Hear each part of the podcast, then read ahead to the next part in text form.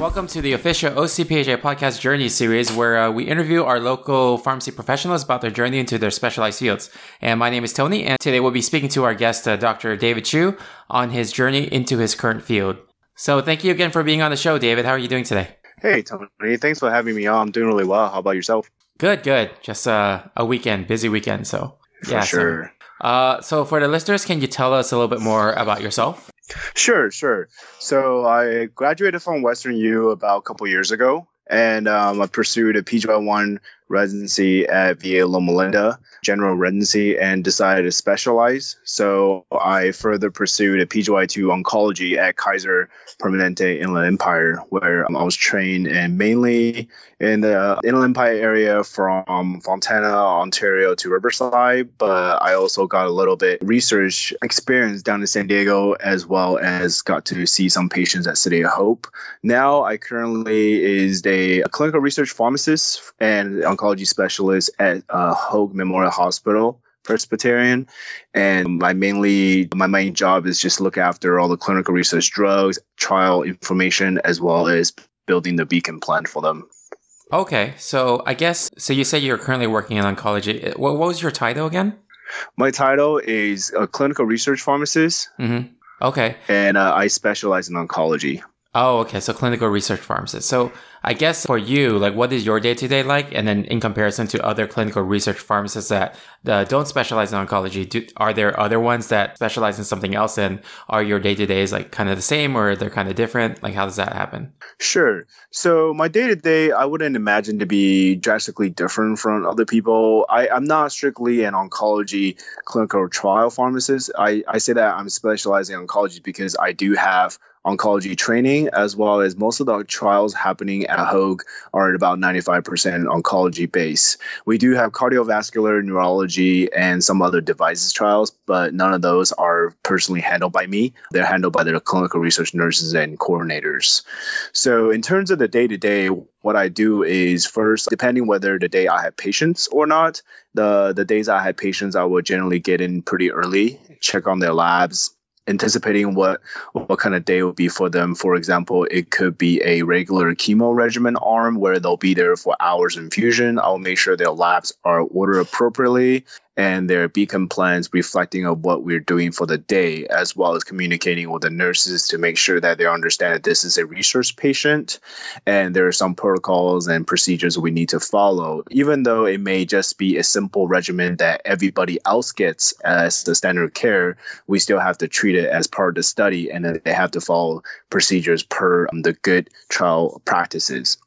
On the days that I do not have patients, I typically will come in around the same time, but not as early because I don't have to follow up any labs beforehand. And uh, I will generally start with looking at protocols who are waiting to be reviewed and looking at some of the beacon plans that we're looking to build in the near future and I will tackle those one by one depending on their priority and type of trials. I will generally focus on some of the uh, phase early phases trials. At Hoag, we conduct phase one, phase two, and a couple phase three studies, but I will focus more on the phase ones because they logistically require more attention and details compared to the other studies. So that's usually my day to day. They are very oncology heavy, and I can imagine the other research pharmacists to be pretty somewhat the same. I would say mimic maybe 95% of what I said describing my day, but some people do different tasks. For example, when I was trained at Kaiser, their clinical research pharmacists could be either local facility or regional role.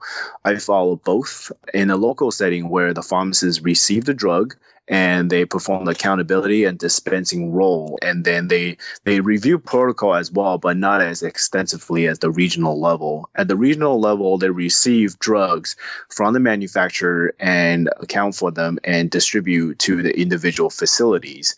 Or they connect and review protocols that will to be built into beacon with the regional beacon building at kaiser Okay, wow, that's that's a lot of things. So so just to back up a little bit, I guess what kind of made you like really back up? So so what kind of made you really get into pharmacy as a as a uh, career path?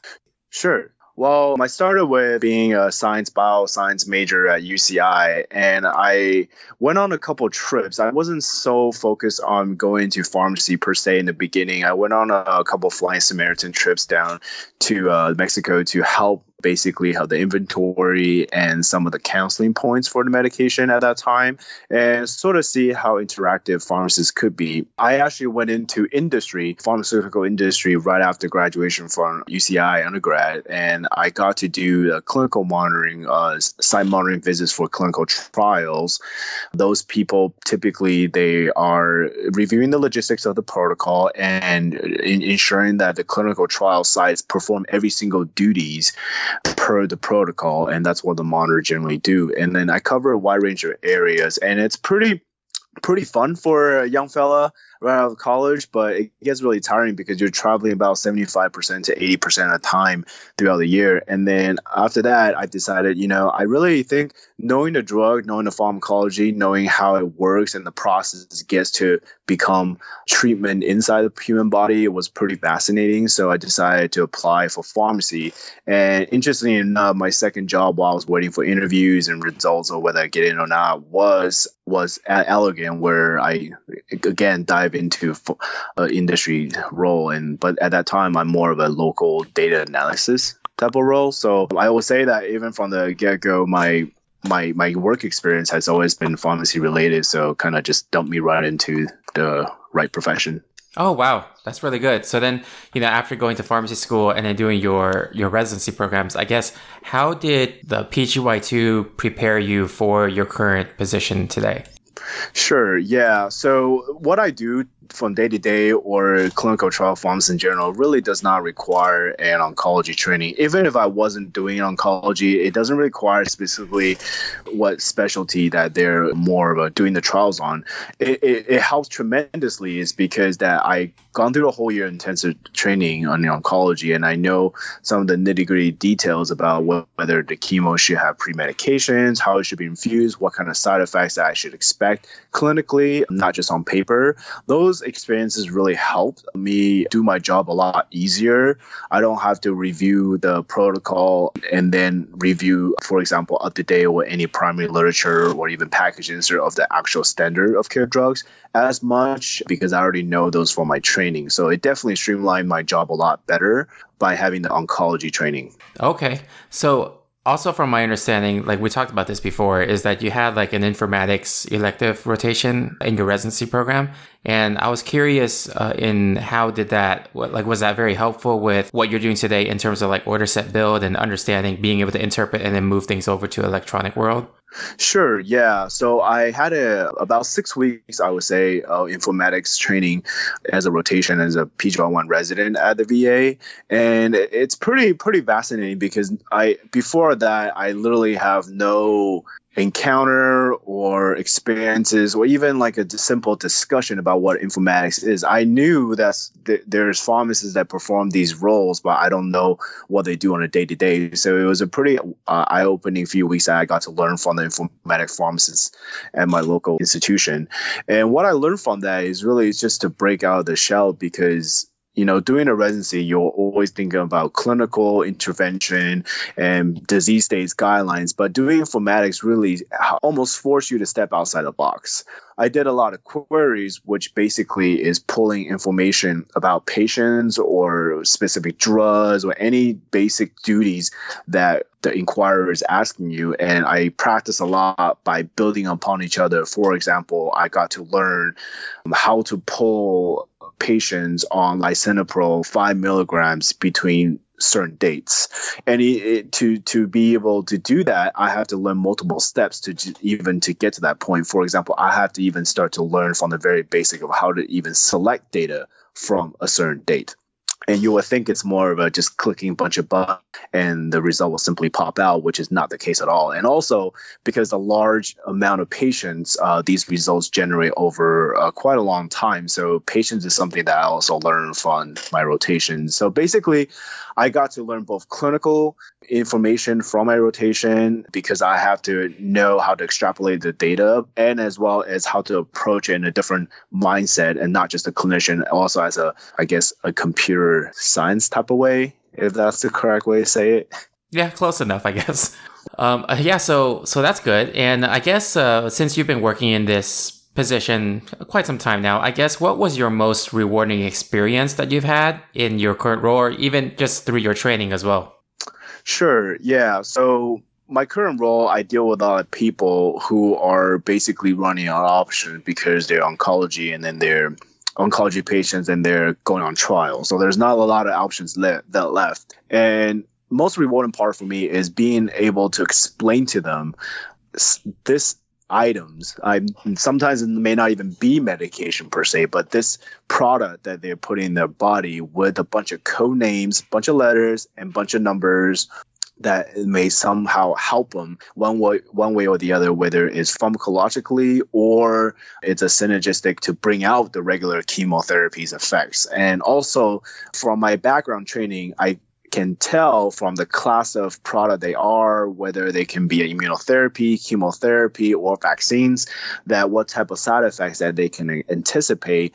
And you really don't get a lot of those from the manufacturer or the sponsors or even the pack, um, the not a package insert, but they have a pharmacy manual that typically comes with these products, and th- they don't tell you too much. They tell you what the animals experience before coming to phase one. So a lot of patients felt at ease knowing you know some of the more common side effects or at least common awareness of things that could happen on day one or day two when they go home or maybe in a few months or a few weeks so that's the most rewarding part of my day you know put in perspective.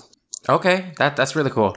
Uh, so so for me like i work in informatics and i do like order sets for oncology. And you know we run into a lot of issues because oncology cycles are very complicated, especially for pediatric oncology order sets, which follow the, the Children's Oncology Group protocols. I guess when you run into something like that you haven't seen before or you don't know how to handle in a order set setting, like do you have a way to like collaborate with people? Like how does that work with you? Do you speak with someone or like do you have like a strategy that you do?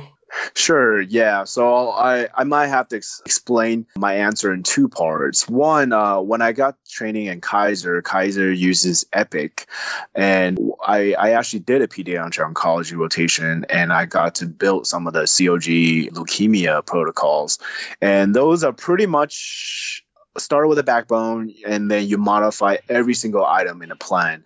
And a lot of times you do run into issues because these protocol gets amended and also also they're built by humans on the other side. So they have mistakes, missing tabs or um, diff- different doses are used between institutions or facilities.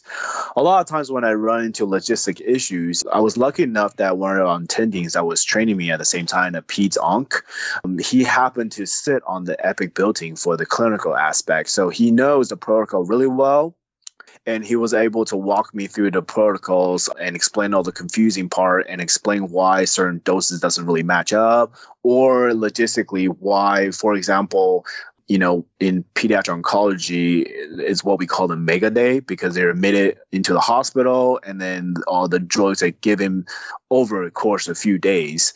And sometimes a drug is placed on uh, the day that's not intended only because you don't want the drug to expire out at the end of that 24 hours. Mm-hmm. This is sort of uh, a, a, different perspective because I would say maybe 80, 75% of the oncology pharmacists deal in outpatient M care setting. So every single item expired out and closed encounter at the end of the day. So dealing with pediatric oncology is, is fun because you have to think about the near future. And also, it, it takes a lot of manipulation because you, as an oncology pharmacist, pharmacist, you have to make this plan that not only you understand and the inpatient pharmacists understand because they have to cover you to make this in the middle of the night, and as well as the nurses can understand.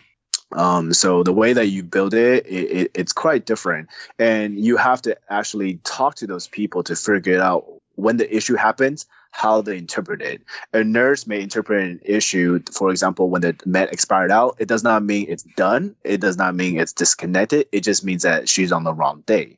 When the inpatient pharmacist run into issue that the med can be compounded, it's because the instruction is not put into the comment common area. So I think looking for resources uh, and also talk to the people encountering the problem, not just myself, the encounter problem, uh, it really helps putting things into perspective But the other part of my answer is right now I'm dealing with clinical trial drugs. So when issues come up, I I'm pretty much the only person that could answer a lot of questions.